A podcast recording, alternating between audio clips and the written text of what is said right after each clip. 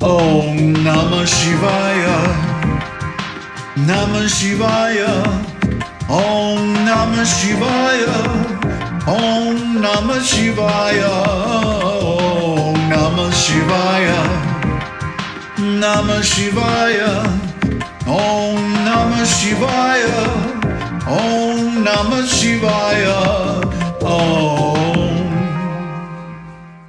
Suta said, O wise sages, please listen to the narrative of holy centers with Shiva's temples, all of which accord salvation.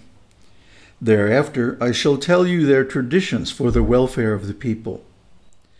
The earth, fifty crores of yojanas in extent, abounding in mountains and forests, supports the people at the bidding of Shiva.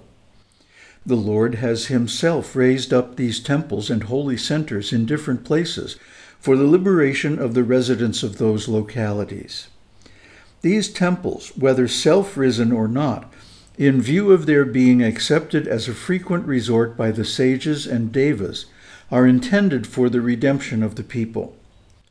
In these holy centers and temples, ablutions, charitable gifts, japa, etc., must be regularly performed.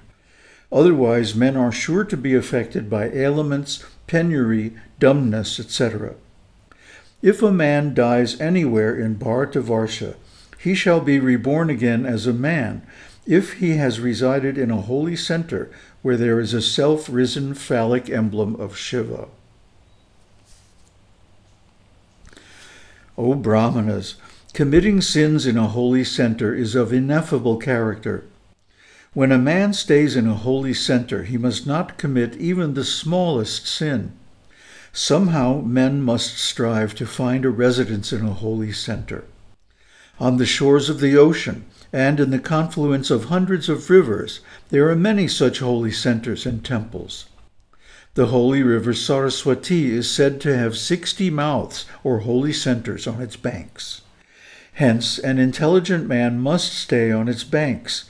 He shall attain Brahma's region gradually.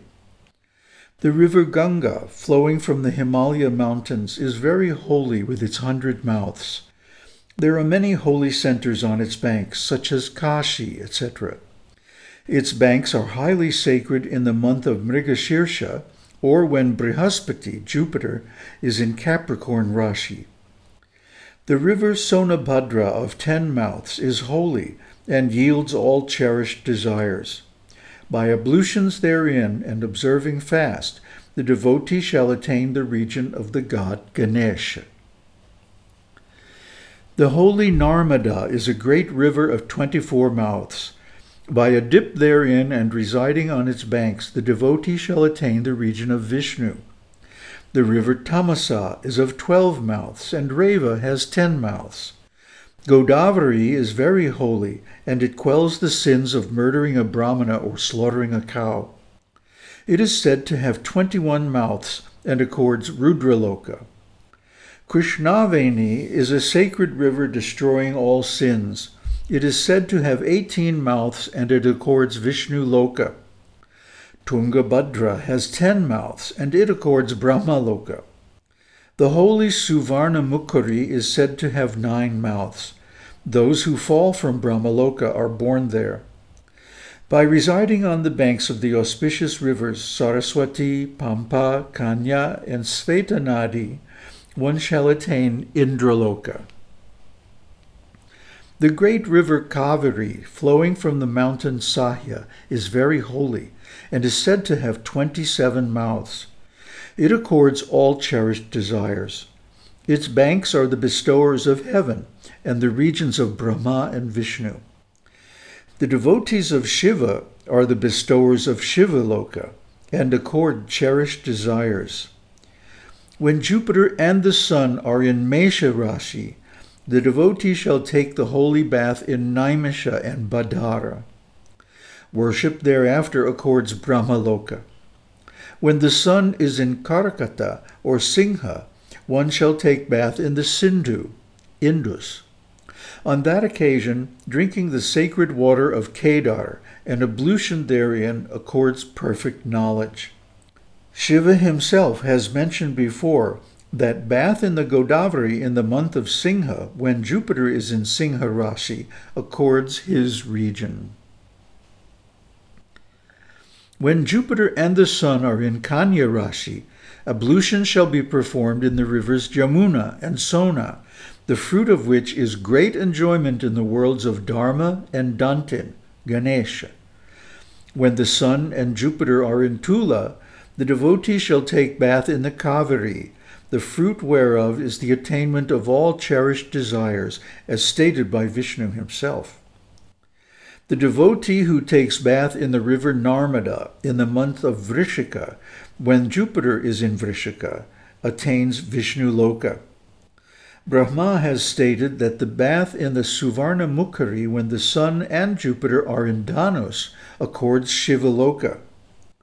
The devotee shall take bath in the Jahnavi, Ganges, in the month of Margashirsha, when Jupiter is in Capricorn. After enjoying pleasures in the region of Brahma and Vishnu, he will gain perfect knowledge. In the month of Magh, when the sun is in Kumbha, Shraddha, offerings of pinda, and water libations with gingelly seeds raise the crores of manes on both paternal and maternal sides of the family. When the Sun and Jupiter are in Meena, ablution shall be performed in Krishna Krishnaveni. The ceremonial ablutions taken in the different sacred waters in the respective months accord the region of Indra. An intelligent man shall resort to Ganga or the Kaveri river. Certainly his sin will be quelled thereby. There are many holy centers yielding Rudraloka. The rivers Tamraparni and Vegavati accord Brahmaloka. There are holy centers on their banks bestowing heaven on the worshipper. In between these rivers there are meritorious holy centers. Intelligent men residing there will reap the respective fruits thereof. Only by good conduct, good predilections, good concepts, and by being sympathetic can the devotee derive the benefit, not otherwise. Meritorious actions performed in a holy center flourish in many ways. Sinful acts committed in a holy center, though slight, become manifold. If the sin committed in a holy center is only for livelihood, the merit will destroy that sin. Merit accords prosperity and quells physical, verbal, and mental sins. O Brahmanas, the mental sin is adamantine in sticking to the sinner, and it continues for many kalpas. The mental sin can be wiped off only by meditation, and not otherwise. The verbal sin is wiped off by japa, and the physical sin by forcefully causing emaciation of the body. Sins committed by means of wealth can be wiped off by making charitable gifts, and not otherwise, though crores of kalpas may elapse. In some places, the increasing sin destroys the merit. Both merit and demerit have three aspects the seed stage, flourishing stage, and the experiencing stage. If they are in the seed stage, they can be quelled by perfect knowledge. If they are in the flourishing stage, they can be quelled in the manner described before.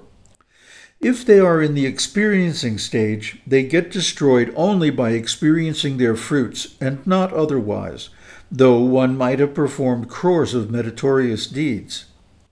If the seed or the flourishing seedlings are destroyed, what remains must be experienced and wiped off. If one regularly performs worship of gods, makes gifts to brahmanas, and performs sufficient penance, the experiencing becomes bearable.